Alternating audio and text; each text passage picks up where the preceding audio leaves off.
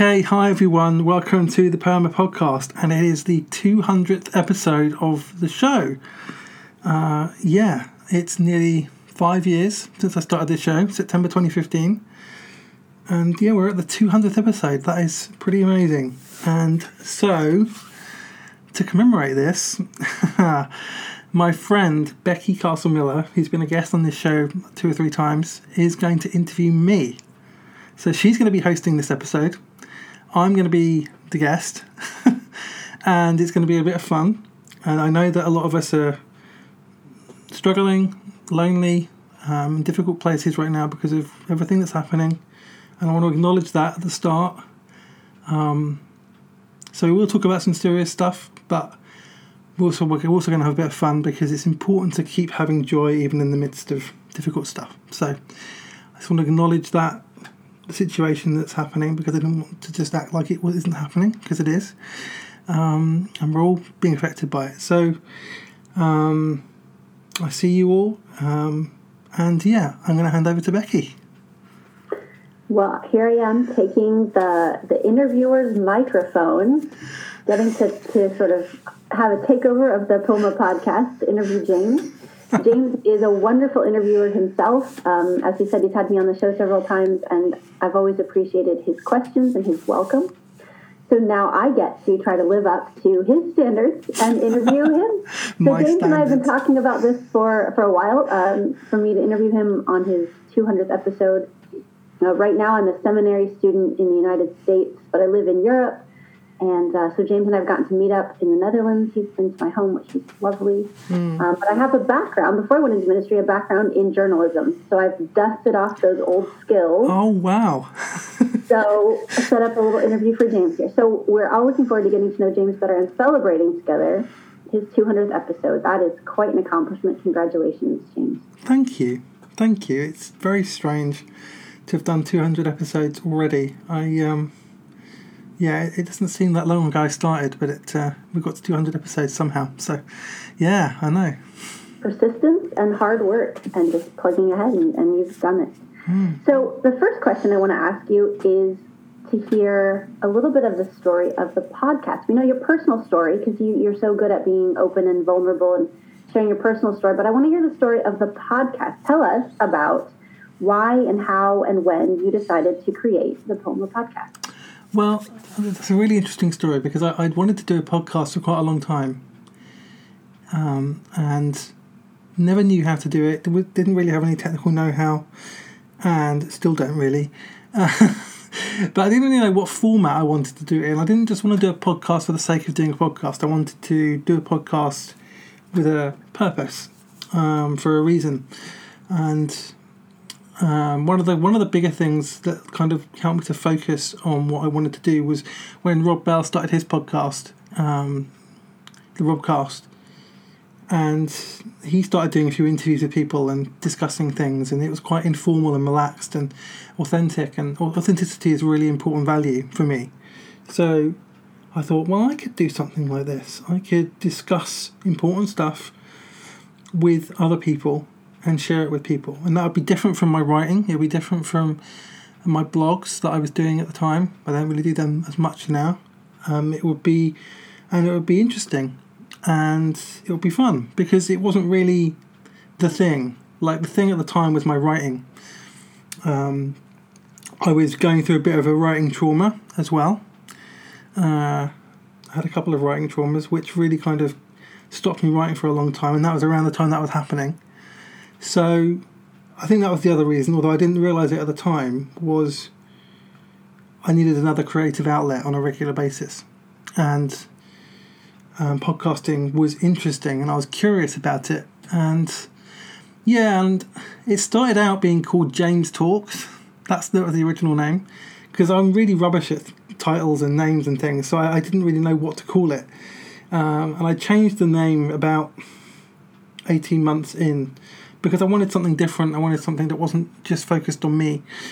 Uh, and um, somebody suggested, a member of the De- Deconstructionists actually suggested the name to me.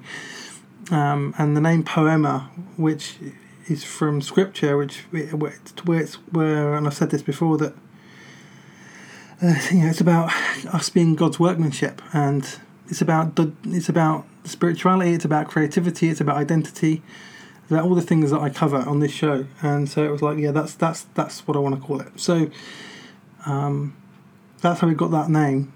Uh, about three and a half years ago, it got the name Poema. But yeah, that's kind of how it started. So I took my time. I I I, I set it all up. I um, got a microphone and just started doing it. And I, you know, I'm not, I don't have any kind of technical editing skills. I just, um, but that suits me really because I just like it being authentic and real and not too produced. You know, I'd like to have it a little bit produced, but not like you know all the kind of really really slick that other people have. So um, I like it as it is, and yeah, that's how it started.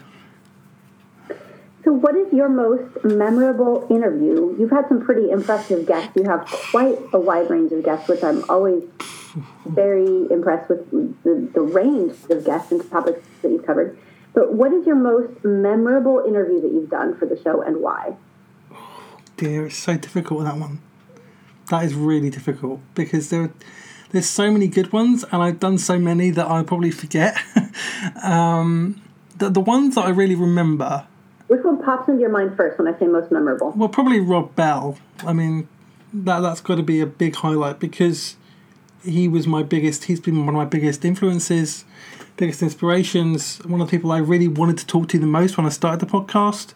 Never thought I would get him on the show ever. uh, and then I get this email saying like, "Oh, we, we can we can do this. Uh, let's do it this time. Can you do this?" And I was just like, it was surreal. Um, the whole thing was surreal. um, and then did the uh, did the call with him, and yeah, it was really great. It was really great. I had a really good time. I learned a lot. Um, I saw him afterwards um, a few months later when he came to England, and he recognised me, and it was said hello, and it was really great. Um, so just to kind of do that with him was was was great. Um, that's definitely one that stands out. That, that's the first one that probably stands out. But there's a lot of other ones which have just been really meaningful to me, and there's, there's, there's so many. Um, my ones with you, I'm not just saying this because you're here. The, one I did with you when I came to Maastricht last year, when you talked about Jesus' humanity and talked about Jesus' um, going through grief and being a social outcast and going through trauma and all that, that completely changed my relationship with Jesus. That literally did. It transformed everything. Um, had a really big impact on me, and um, so that was another. That's another big one that, in terms of impact on my my own personal journey, that one was was one that really stand, stands out. You know, but i am I'm, I'm really grateful that I've had so many great people on.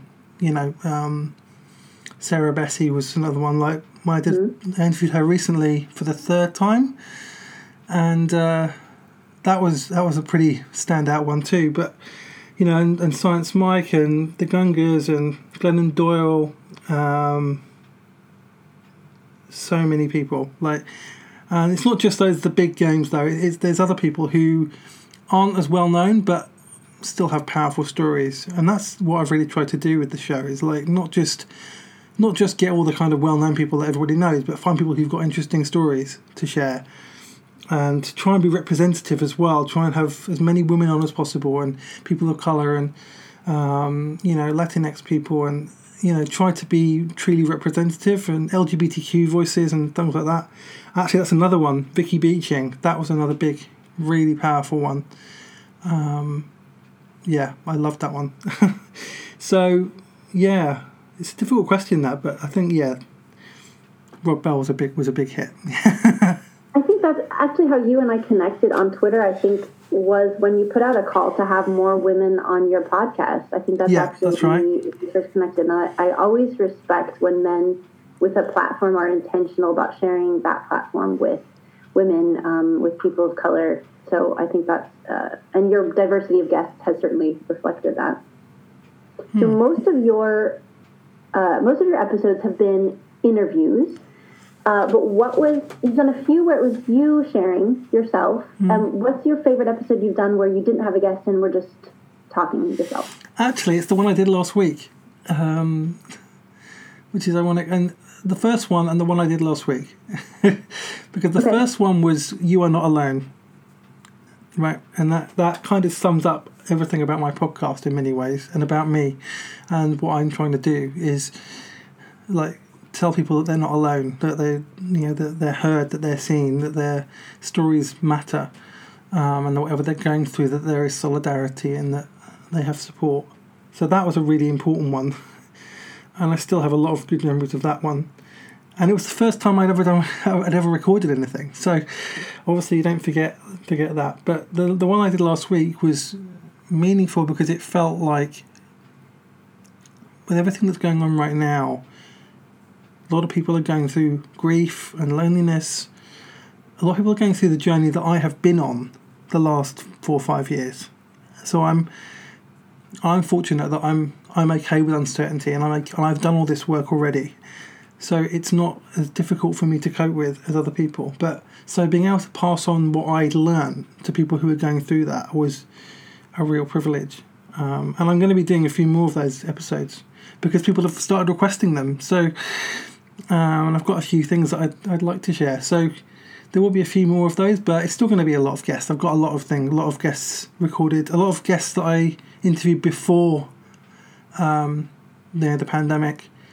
Um, but funnily enough, a lot of those interviews seem very timely for what's happened. Um, I've been doing a series on grief. That's been incredible. Um, and um, yeah, that's been one of the best things I've done, I think. So, yeah, uh, I think I think those two stand out. Yeah, last the one on one last week and the first one. Okay, so now it's time for the first lightning round. Done some longer answers, but this is like short, one sentence, one word, think fast. We're going to fire the questions quickly. Okay. Okay. the theme of the first lightning round is England. England, right? Okay, All right. Favorite city in the UK? London, Favorite famous tourist destination? Uh, San Diego, definitely. Uh, it's got to be in, in England. Oh, in England. Oh, I see. Sorry. Oh, I see. Sorry. Um, okay, I didn't get that. Favorite? O- oh, Oxford. Oxford. Okay. Favorite British sport? Oh gosh, that's difficult. It's a toss-up between football and cricket, as in soccer. By the way, American listeners, but we call it football. Um, yeah, it's a. Oh, it's very tight. I mean, cricket is a more English sport, so. But either of those two, yeah. Okay. Favorite English food? oh dear, I think a Sunday roast or fish and chips. Like, uh, Favorite type of tea? breakfast tea. Like, I just call it tea, normal tea. There's no other kind of tea. all these kind of different fruit teas and all that. I just, I just like normal breakfast tea. Yeah. Is that, do you have a particular brand that it needs to be? Not really. I mean, I like, I like tea generally. I mean, like PG Tips or um, Yorkshire. There's a brand called Yorkshire, Yorkshire tea or something like that. But yeah, a good cup of tea, normal tea. take it? Milk? Milk, two sugars. Okay. So pay attention, everyone, if I ever come around your house. You hate about life in the UK? Uh, some of the weather and people complaining about the weather. so, like in, in England, it's like okay, if it's if it's if it's like thirty degrees, it's really hot outside. Everyone's like, oh, it's too hot. And then when it rained, it's like, oh, it's so wet and so cold. And like, I wish it was sunny. And it's like, you know, make your mind up, kind of thing. um, uh, yeah, that, that that annoys me. Um, and this kind of, and also actually, one of my pet peeves is this this like typical like stiff upper lip thing where we're not going to listen to the experts. We're just going to do what we want, kind of thing, because we're British and we always, you know, and that kind of worked in the Second World War, but it doesn't work now. You know, Okay, to Um, be honest, though, I have to say I'm surprised that you didn't say Boris Johnson. well, I didn't want to get political. I was gonna, I wasn't. I was gonna say Bre- I was gonna say Brexiteers and Boris Johnson, but I didn't want to get political. Okay, favorite British slang term or word? Oh my gosh. Um, you see, I don't know what's what's slang. What's like just. Mm, I don't know. Mm, that's a difficult one. Favorite slang word? I don't know. I, I, I That's a good point. Like, how do you? Yeah, sometimes it's hard to identify slang in our own culture. All right, what's your favorite American slang? um, American slang. I don't. Again, I'm like a bit stuck. Like, I just, I'm always, it makes me, it just always makes me laugh that Americans call trousers pants.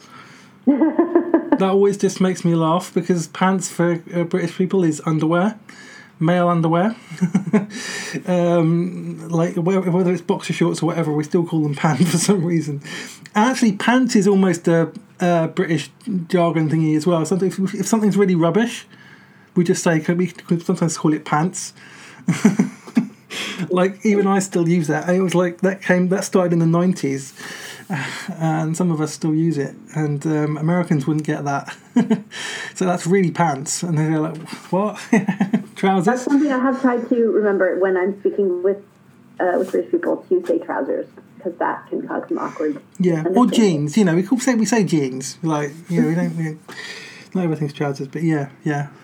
So where would you live if you could live anywhere else in the UK than where you are now? Anywhere else in the UK? Probably Oxford, I think, or Brighton. Oxford or Brighton. Oxford because I I went there and I love all the history and the architecture and C.S. Lewis and there's the pub that he used to drink in with Tolkien and stuff and just go there and it's like this especially as a writer um, and even as a Christian it's like it's just got this presence and history about it and yeah so um, I love that love Oxford and, and Brighton because it's near the sea and I love the sea so um, and it's still quite close to London so Okay, now back to the serious questions. okay You get to take longer to answer these. okay this is So, great if you were to describe yourself at the point in your life where you feel like you were the most unhealthy, or maybe the least healthy, what is what was the least healthy version of James like? What was going on for you then? Well, I think and there's a lot of answers to this question, but certainly when, like, I think I was in a really low point about 15 years ago.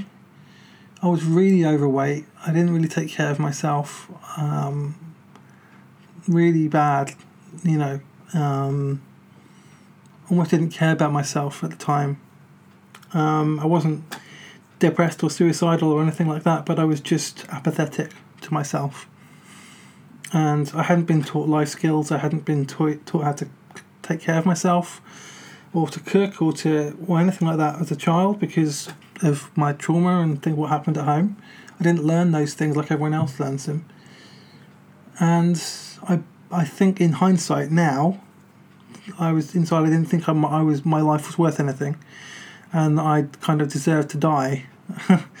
um, so I was just eating junk all the time and um, eating loads of sugar and not and um, not really taking care of myself at all. And um, so that's when I that was a really low point. Um, but ironically, I think I think a low point can sometimes be hidden. Like I was in when I had my experience a few years ago, which I talked about, where all this stuff started to come out of me, and I was always pinned to the sofa, and it was like a what I talked about with you when we when we had a discussion before, like on this podcast. That I was on the surface, my life seemed really healthy. So I had a I had a home, I had a job, I was relatively physically healthy, I was taking care of myself, um, I was in a stable church and home group and everything, and so everything looked okay. But underneath the surface, it wasn't, and I knew it wasn't. I knew there was something wrong, and if I had not dealt with it, it would have got worse. So um, you could say that was a that was that was a low point that was hidden. I think, um, and and then a couple of years later, when I got, I almost lost everything, and I didn't have a job, and I didn't have, um, didn't have any money left, and I was going to lose everything, and I got suicidal ideation. That was obviously a low point as well. So that's probably the rawest point, I guess.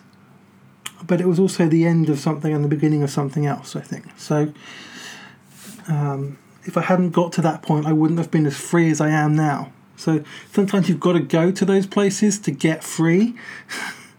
I think Glennon Glennon Melton talks about this. Glennon Doyle, she talks about this a lot. That you have to go to rock bottom sometimes to to get free, and that was probably the rock bottom because that was really kind of actually getting getting to the truth of what had always been there. That that low point had always been inside of me. I just covered it up well for a long time, mm-hmm. and so I think that was the lowest the lowest point. Yeah. And now describe yourself at your healthiest. At my healthiest. I think last year, between January and April, May, at least, that was that was when I just got free of everything. Like I'd sold my flat, I paid off my debts. Um, I was like having opportunities to go travel, and had a few bit of had some resources to go travel, and um, I came to see you in um, in the Netherlands and went to Comic Con with you which, for my birthday, which was just the best birthday I've ever had. And then went to San Diego and kind of fell in love with that place and felt myself and my sister was like saying to me, uh, "You look alive. You look like you're glowing. I've never seen you like this before." You know, and I really felt I felt like, "Oh, this is where I need to be." You know, I haven't quite been able to make that happen yet, but that's still in my mind and I think back then I, I literally was just in that space of just ever I'm finally free. All this stuff is now gone. It was I've talked about regeneration with you before. It was like I was just in a new body and starting to and starting and just feeling really alive with tons of energy. Um, and it was kind of a mountaintop experience in, in many ways. Like it, and I didn't know that at the time. um, but what I've learned, I think, like, is that is that it's an ongoing process. I think there was some part of me that was thinking that that I'd done all the work and that now I could just actually go and do this all this stuff I really wanted to do, and it would just all open up for me. Uh, I still had that idea of the happy ever after in my head, which I realised is not actually true. That it's just ongoing work of growth and you know development and regeneration, which I, I just just is a metaphor that I just love. Uh, and and kind of since since that point, I'm still I'm still healthy, but I've gone into, I've gone down, down into kind of the wilderness again because what I've realised is as you grow, as you get to different levels of growth, different you reach different stages of consciousness. So you go back to old wounds, but from a different perspective. So you see different things. You can go deeper. So I've gone deeper into wounds that I, that I had before and realised, oh, I've got an attachment issue. I've got a trust issue. I've got a, you know, I've got all these all these things are still in there that I need to work on. But I can work from work on them from a place of health because I know how to go in and out of the pain without having controlling me because I've done all that work of the last three or four years leading up to that, um, which have allowed me to be able to process pain in a healthy way. So it's not about. So I realise it's not about just oh dealing with it all and then just leaving it behind. It's like there's always going to be work to do. It's just getting healthy so that you can manage all of that and still live a healthy, productive, fulfilling life. Mm-hmm. And that's what being healthy is. So I'm still healthy. I still, but I still have moments where I'm anxious, where I get down, where I get where I get triggered, where I encounter wounds, but I work through that with people, and I have have structures in my life to help me with that. I have communities in my life, people in my life that help me through that, and so I can get get through them really in a much better way. And I don't have that burden of debt anymore. Mm-hmm. You know, and you know, but there's always. I mean, like that's the thing. When you accept that there's no happy ever after, it's quite liberating it means you can just in, be fully present in your life and enjoy the, recognize the, the high moments, the mountaintop moments, and be, be present in them and enjoy them, and knowing that they're not that they're just the mountaintop moments. That life is not going to be like that all the time because it's not, um, and that they and that they will probably come again.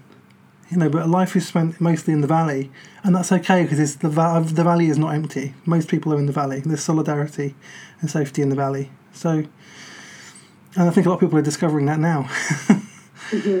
Mm-hmm. So what was the process that you went through to go from your your really rock bottom point to this place where you feel healthy now? What was the journey and process of hitting that regeneration cycle? What was that like for you? Wow. You asked me to tell you tell you the story of my book, aren't you? this is the book I'm writing. How did, you, how did you grow? How did you grow from unhealthy to healthy? Because I think that's something we all want to do more of. Well, what I did, um, and this goes back to be before before even that low point of the suicidal ideation. It was that moment when I was sitting on the sofa and this stuff started to come out of me. This energy started to come out of me, and all these all this all this emotion, all this bitterness, all this anger, all this frustration, all this stuff that had been bottled up just couldn't be bottled up anymore. And I got a picture from somebody in, in my home group at the time of me and Jesus at the top of this valley, and the valley was very dark. Couldn't see down there. But I knew I had to go there.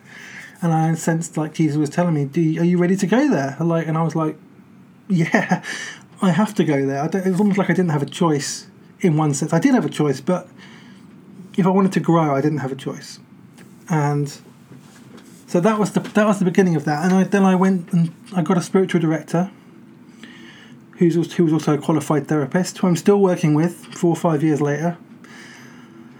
And I I hired a mindset coach who helped me kind of work out all this stuff psychologically and mentally. Um, and get out of bad mindsets and bad stories I was telling myself. So that was another thing I did.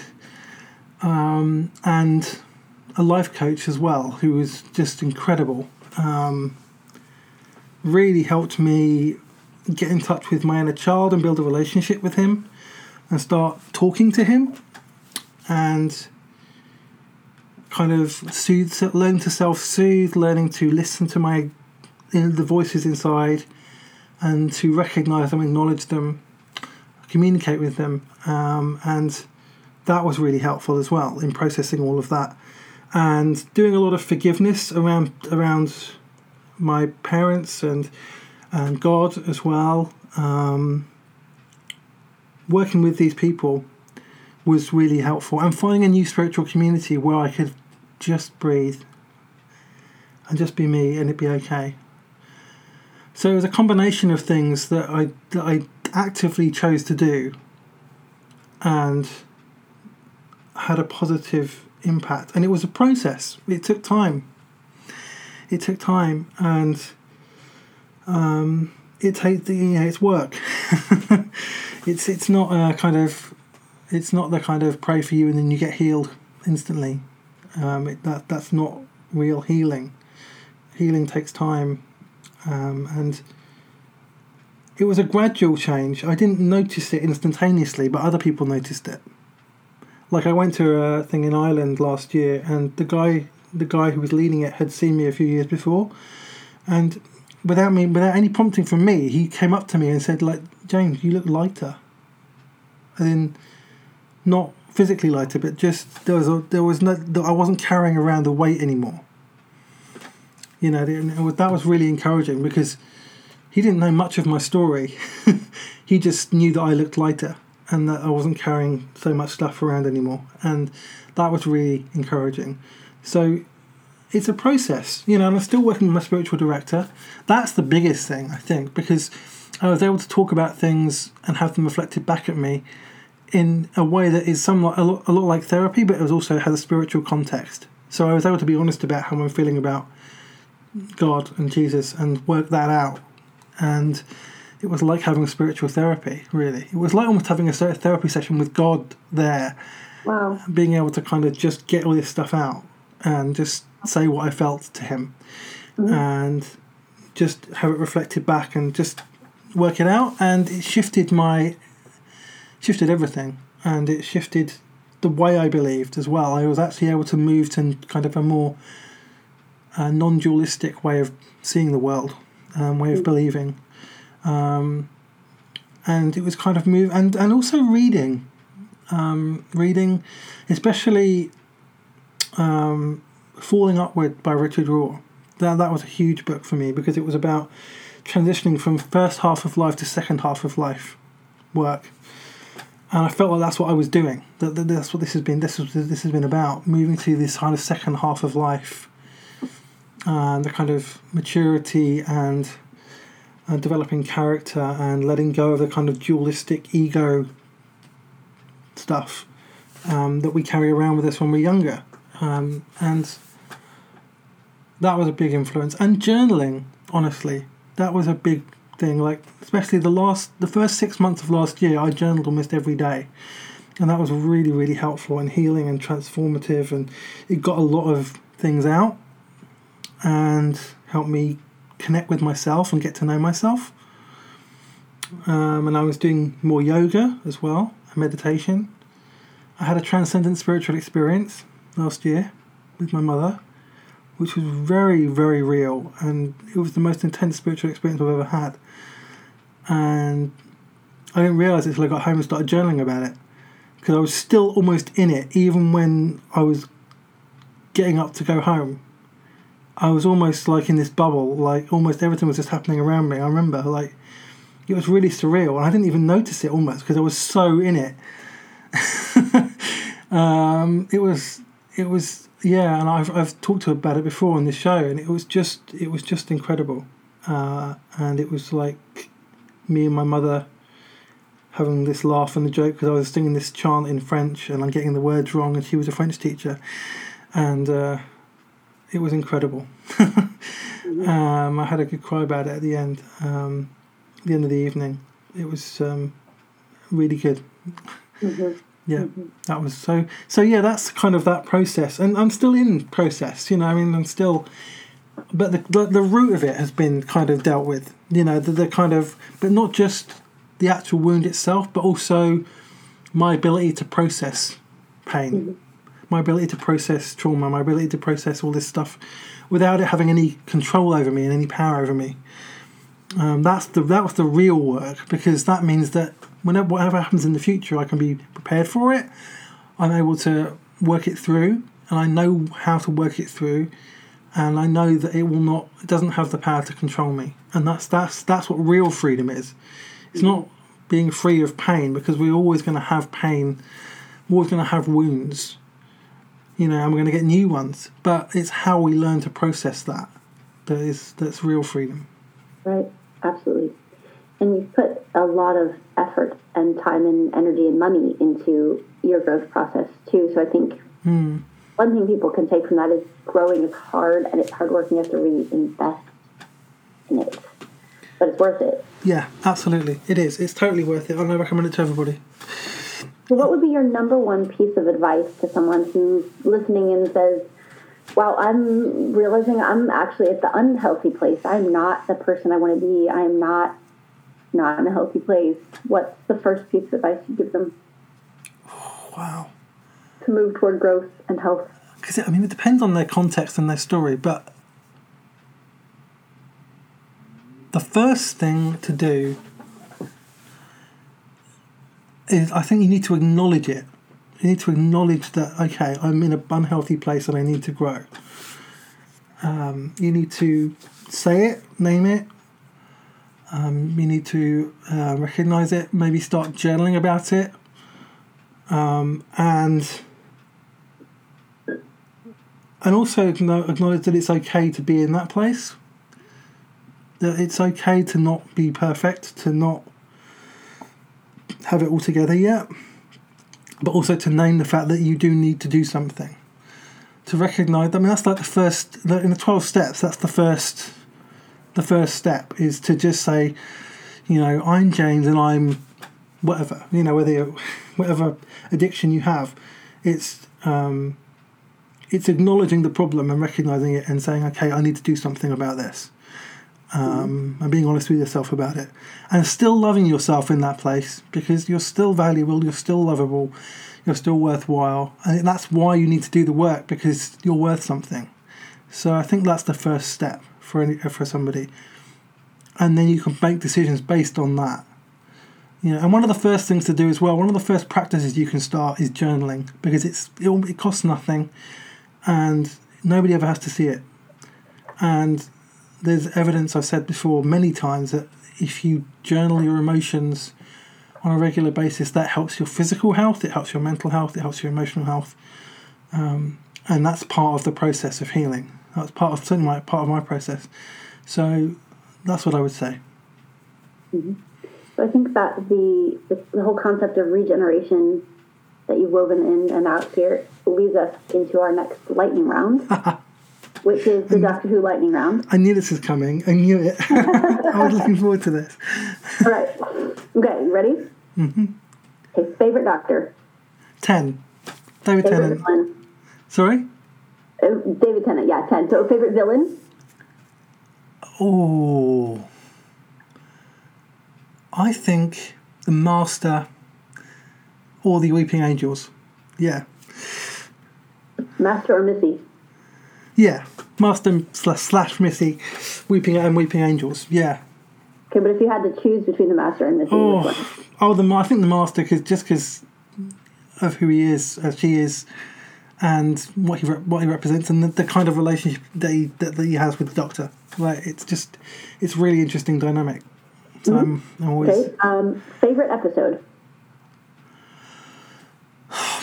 one episode. I've got two. I think I joined number one, but okay, probably the girl in the fireplace, um, and Blink. I think are my two favorite episodes. Um, but there's loads of good episodes. um, yeah, but those two, yeah, I absolutely adore those two episodes. Okay, least favorite episode. Oh, that's easy. That's um, the one, um, the the Matt Smith regeneration episode. I've forgotten what it's called. The name Really? of the name of the doctor. I I. I just just dislike that with that. I just like I, I got so bored watching it. I was like, I was just like, just you're kind of dragging this out for so long, and everyone knows what's going to happen. It's like, you know, it's almost like Steven Moffat had kind of blown all this creative energy on the Day of the Doctor, and then after that, he had to write this regeneration episode. And it was a Christmas episode, so it had to be an hour long, and it was just not that good. And I just, I, I didn't switch off, but I've never watched. I've only watched it once. I've not not watched it again. So that's that's the. It, I mean, it's not. I'm not saying it's bad. It's just not my. It's just my least favorite. To each their own, absolutely. Okay, your favorite planet the Doctor visits. My favorite planet. Oh my gosh. Oh my gosh. Oh my word. That's a really challenging one. I mean, you can cheat and say Earth, but Oh no, I'm not going to say Earth because that's no, no, no. I'm not going to say Earth. Like, um, oh dear. Hmm. Goodness me. Oh my goodness me. Um, I'm trying to think. I, I, I tell you what, I love that um, the episode uh, where where he meets his daughter that planet because it's all like underground and stuff, and it's and it's uh, and it's and it's yeah. So that's for that's a really interesting interesting planet, I guess. Yeah. favorite thing the Doctor eats. Oh, haha. um, oh, it's got to be a biscuit of some kind. Um, Jammie Dodgers. Jammie Dodgers, possibly. Um, yeah. I'm trying to think of what Tennant ate. I just can't remember. Um, Atsumas. yes, yeah, that's right. Oh, yes, that's right. Yes, Satsumas. Um, yes, because he throws the Satsuma, doesn't he? Yeah, that's right. Yeah. Um, but yeah, Jammie Dodgers, I think. Okay. Favorite companion. Oh my god, that's. Oh man, that's so difficult. I love Donna. I absolutely love Donna. Um, yeah, Donna probably. Um, just her story as well is like. Um, I like Clara. I love Clara, but but Donna just about just just trumps it. Yeah. I love Donna. She is so much fun. Okay, your favorite TARDIS control room. Oh Because it's not just the Doctor who regenerates the whole TARDIS. no, the whole thing. Yeah, I. Hmm. I uh, I must admit I liked I liked um, I liked Matt Smith's last one, and I liked Capaldi's one. I mean, I like all of them, you know, and I really love. Actually, I really love um, um, Jodie Whittaker's. It's very reminiscent of David Tennant's. Actually, there's so much of her that of her Doctor that sets echoes of him. So I'd say it's Capaldi's or or Jodie Whittaker's. I think probably. Yeah. Right, back to the serious questions. Okay. So, you've had significant religious trauma, church trauma, and, and bad experiences in churches with Christianity, and uh, wrestled with your relationship with God. Why is it that you are a Christian? Like, how is it that you still have faith? Yeah, that's that's a that's a big one. I think I'm going to embarrass you here a little bit, but one of the reasons I have faith is really Jesus. Um, Jesus' humanity, Jesus' story. You know, Jesus experienced grief. Jesus was a social outcast as a child, um, even as an adult. Um, he, went, he underwent significant emotional trauma, physical trauma as well.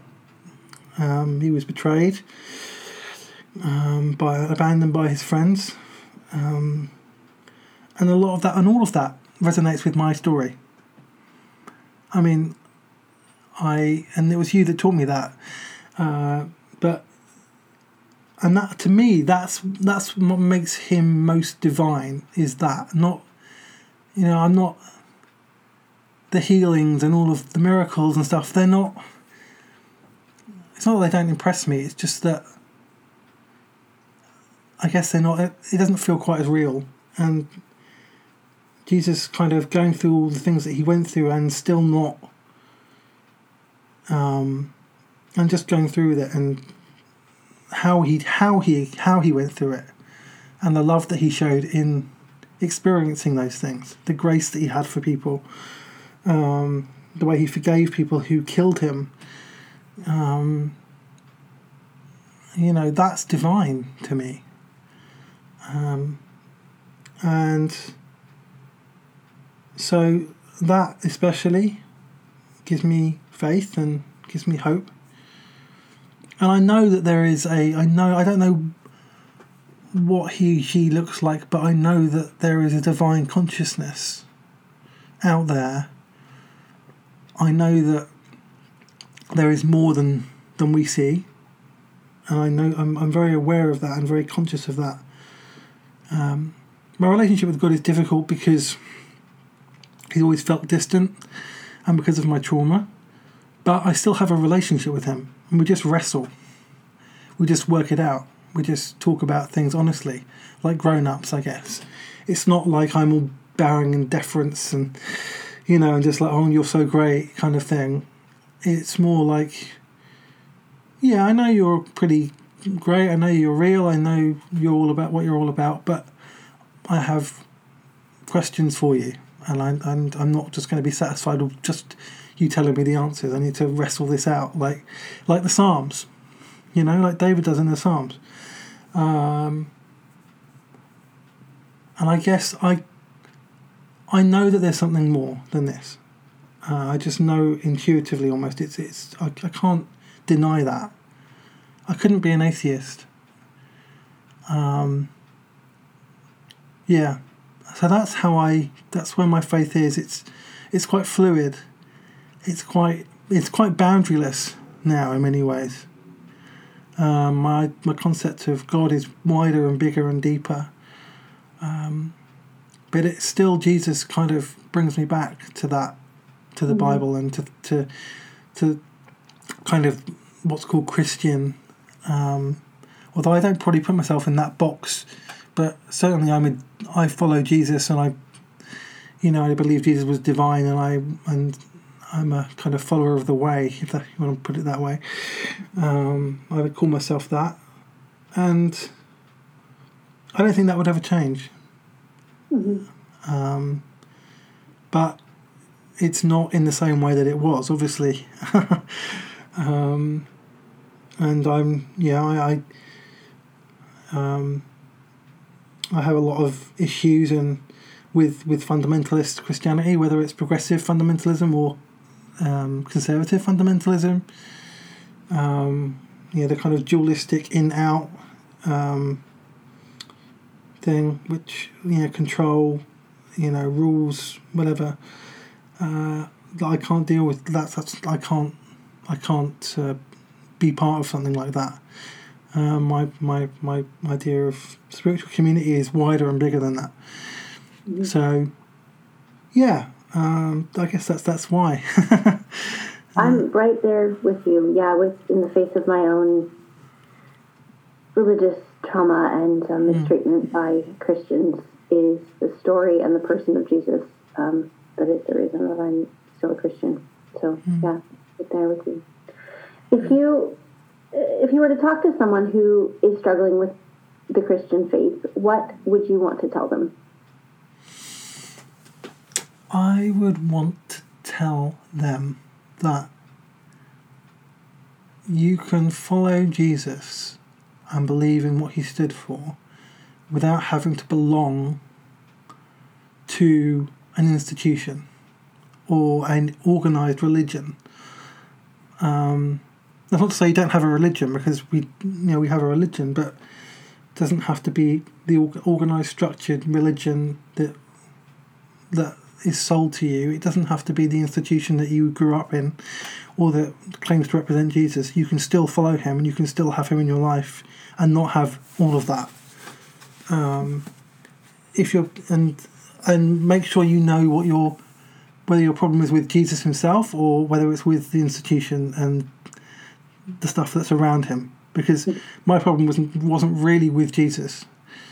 It was the institution. It was it was the kind of establishment. It was the yeah, a kind of system around him. I mean, I had issues with God. Yes, I did, and I do sometimes still. But um, but I was never. Um, but the the the bigger the, the bigger problem was was was the whole thing around it, and because that informed so much of who I thought God was. yeah, we let go of that. Important, really important distinction um, between the the person of Jesus and sort of the religious institution and the power brokers. Mm, yeah, exactly, and you know that as well from your experience. So, so if you were to talk with someone who, so say they're a very solid Christian, they're full of confidence, and they have no doubts, what would you want to say to them? They have no doubts. Wow, well, I, I would be like, I would, I wouldn't, I wouldn't believe somebody who told me they had no doubts. Mm. I would say like you don't you're lying you're lying to yourself because you do have doubts. You're just not you're just afraid to talk about them, and or maybe people are making you afraid to talk about them um, because you think it's wrong. Mm-hmm. Um, because if I think everyone has doubts. If you if you're human, you then you're gonna have you're gonna have a moment of doubt where, if you believe something that's so fundamentally certainty, then you're that's dangerous it's dangerous to other people because um, because it can be exclusive to other people. It can hurt other people. It it doesn't leave room for growth. If everything is certain, then you're not going to grow. You're going to stay where you are for the rest of your life, and that's not healthy. mm-hmm. That's not healthy at all. Um, and don't I think it takes a lot of courage. I think it's important to acknowledge that it takes a lot of courage to confront your doubts and to confront um, your own wounds and your pain. Um, it's not an easy thing to do. Um, so you need to do it in community with people that love you and people who are willing to listen to those. And there are communities around that do that. Mm-hmm. There are, especially online now, given what's happening now, that there's mm-hmm. more spaces online for you to do that um, and just be honest and let it out. And um, that's what I would say.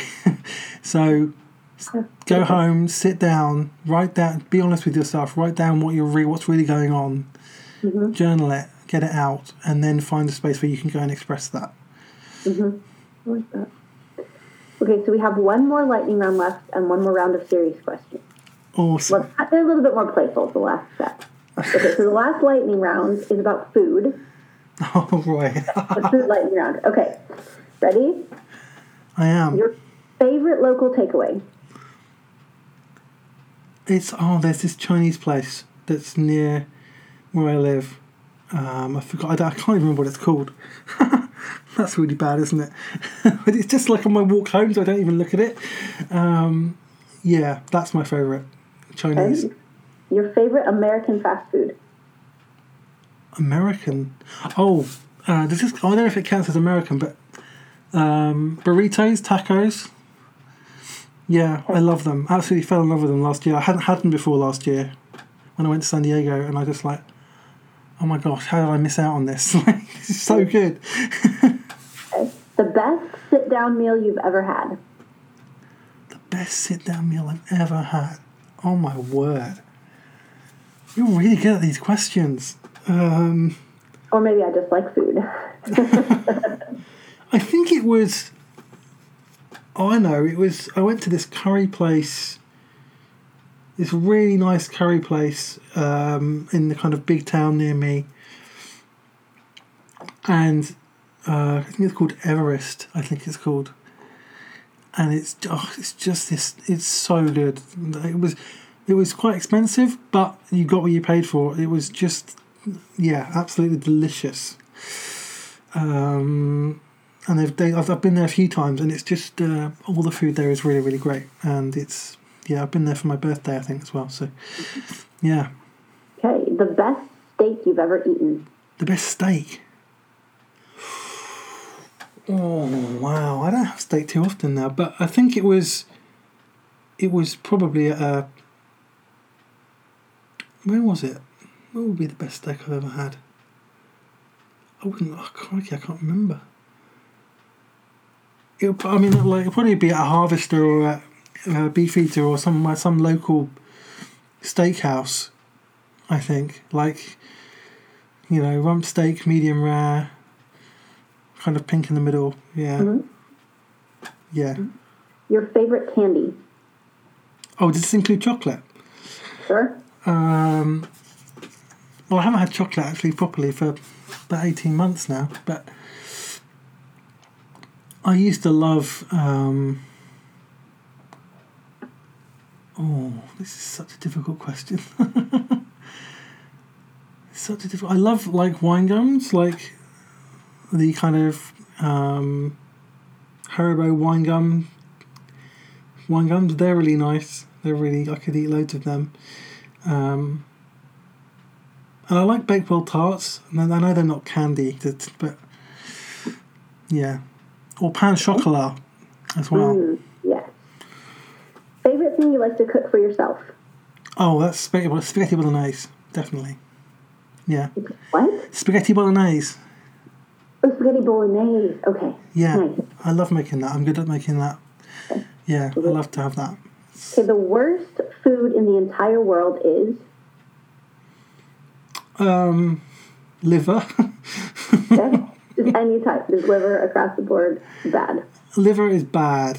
It's, you know, If you it's were, if you were newly regenerated Matt Smith and Oh. you were tasting things, liver would go out the door.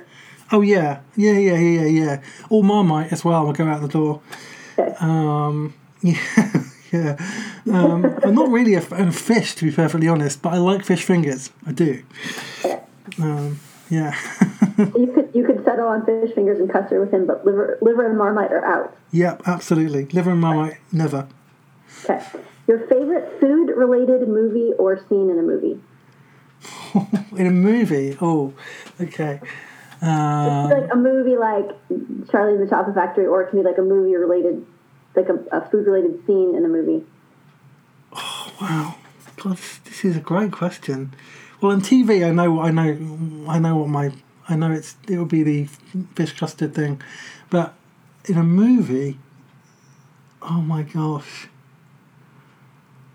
oh my gosh. Um, well, there's this scene. There's this. Oh, there's this really great scene where Um, oh, I know. No, it's in Pulp Fiction.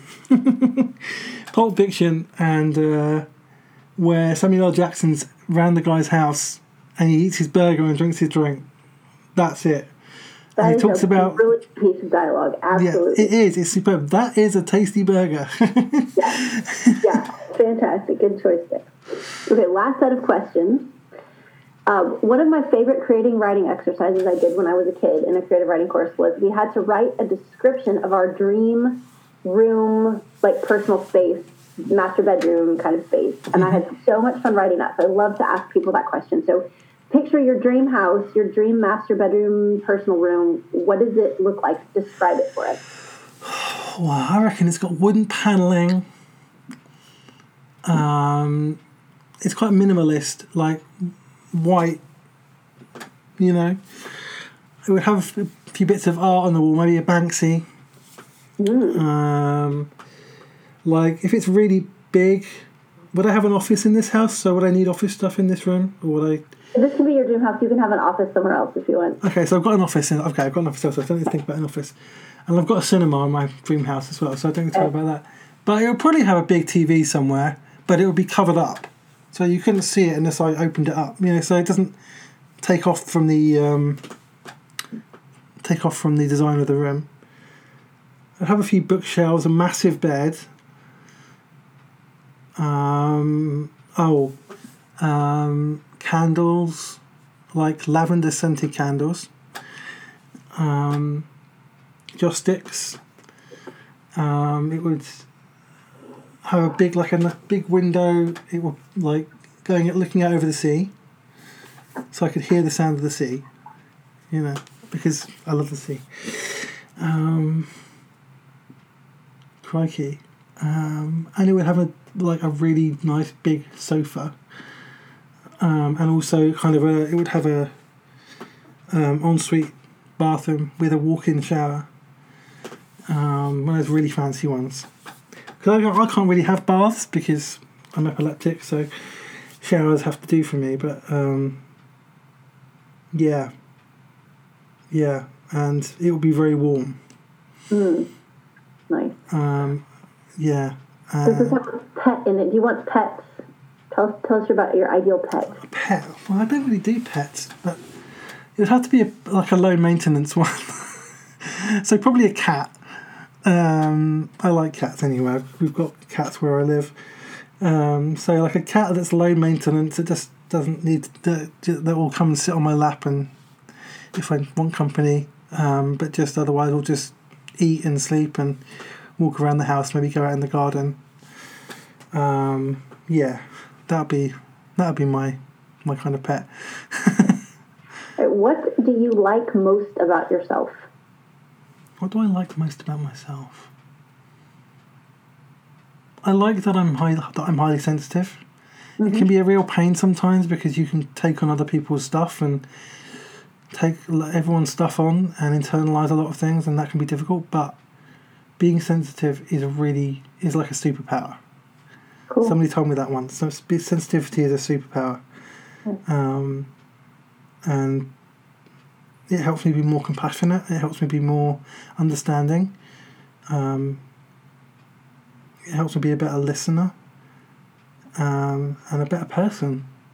And so I like that about myself, and I like that I'm generally a gentle um, person as well.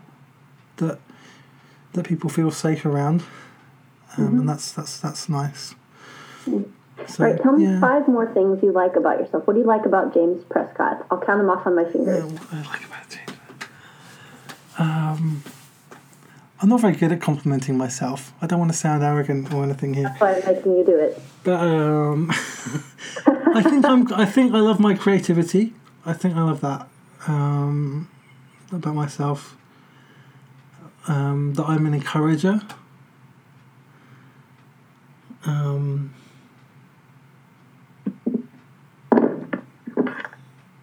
um, intelligence, I guess.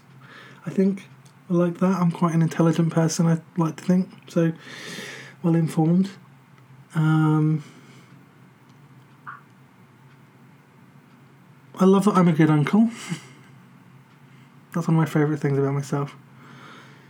I love being an uncle. It's the best thing. and that I'm. I don't know whether it's something about me or whatever, or whether it's these other people, but that I'm able to make such good friends and have such good friends. There you go. That wasn't so hard, was it? All those great things about you. Yeah, I don't have to think about think about that. Um, but I'm, that was really helpful. Thank you. All right, last question. Oh, here we go. Imagine, imagine your life ten years from now. All your dreams and hopes have come true. What does your life look like? Wow. I might have to keep this episode and play it back in 10 years' time and see what's happened. Yeah, it'll be like a time capsule. yes, it will. Um, so, um, if all my dreams have come true, then I will be still healthy, still working on myself, still growing. I will be looking back at myself now and thinking, like, how could I have been where I was then? I've grown so much, you know, because I want to keep growing. Um, my, I would hope that I would be married by then. That I would have written a few more books, maybe be able to make a living out of writing and speaking. That would be nice. That'd be that'd be that'd be an amazing thing to have done. To still be doing this podcast, which means I'll have done another. I don't know. Um, another two, 400 episodes. Yeah, 400, yes, I'll be on, so I'll be doing six hundredth episode. Wow. um, probably with you again. Um, I'll put it in my agenda for 10 years from now. yeah, we'll still be friends in 10 years, I hope. Closer friends than ever. Um, possibly, possibly living in America, maybe San Diego, maybe Atlanta, maybe Boston. um, yeah, and doing just doing, and whether that's my full time work or not, that I'm still doing the creative work, still writing, still, still making podcasts, still um, encouraging and supporting other people, um, and I feel like a responsibility now uh, with all the things that are happening. I sense that people are going, starting to go through the process that I went through, that I put myself through, um, and that my story is going to be really important. And I don't feel that's arrogant at all. I just I feel a sense of responsibility that I want to use my story to help other people and to help um, get them out of you know what's happening now because it will be over one day, um, and um, things will change as a result. But it, will be over. We will be able to go back to life, not life as we as it was before, but we won't. You know, we'll be able to go back to our routines and in in, in, in to a certain certain degree. So.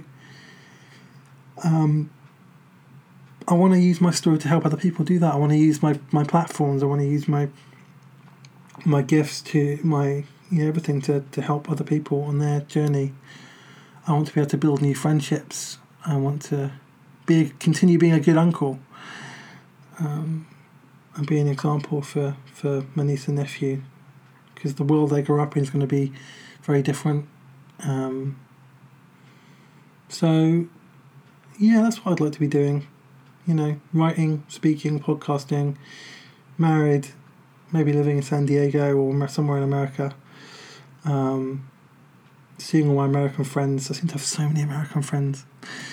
Um, be a hang cat in your lovely wood paneled room.